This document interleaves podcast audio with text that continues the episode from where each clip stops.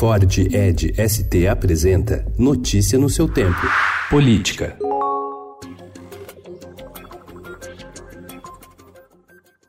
Deputados federais do PSL contrataram com dinheiro público da Câmara escritórios de advocacia que também prestam serviços para eles próprios em causas particulares. O Estadão identificou que dos 19 escritórios de advocacia contratados por esses congressistas com recursos da cota parlamentar, 11 são compostos por advogados que atuam ou já atuaram em causas privadas dos deputados. Nas causas particulares, os parlamentares alegam que utilizaram recursos do próprio próprio bolso.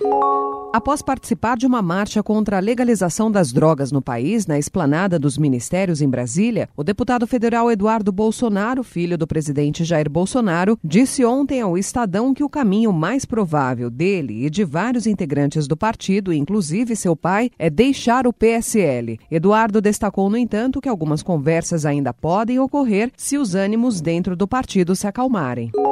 As costuras partidárias por apoio à reeleição de Bruno Covas do PSDB seguem mesmo com o prefeito de São Paulo internado para tratar um câncer metastático no sistema digestivo. Aliados do Tucano afirmam que a doença não mudou seus planos eleitorais.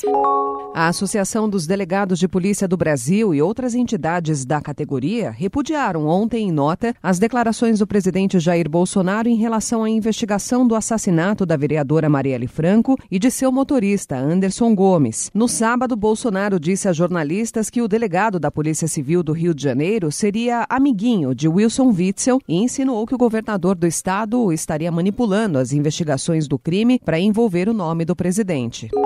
Galeria de Arte entra na mira da Lava Jato. Para investigadores, obra encontrada no apartamento de Márcio Lobão, no Rio de Janeiro, é só um artifício usado pelo filho do ex-senador Edson Lobão para lavar 160 mil reais desviados da Transpetro por meio da Galeria de Arte Almeida e Dali. Na quarta-feira, Márcio, Edson Lobão e outras seis pessoas foram denunciados pela Força Tarefa da Lava Jato por crimes como corrupção passiva e lavagem de dinheiro em contratos da Transpetro com o Grupo Estre e o consórcio N MM Dutos Osbra, que somam um bilhão e meio de reais. Notícia no seu tempo. É um oferecimento de Ford Edge ST, o SUV que coloca performance na sua rotina até na hora de você se informar.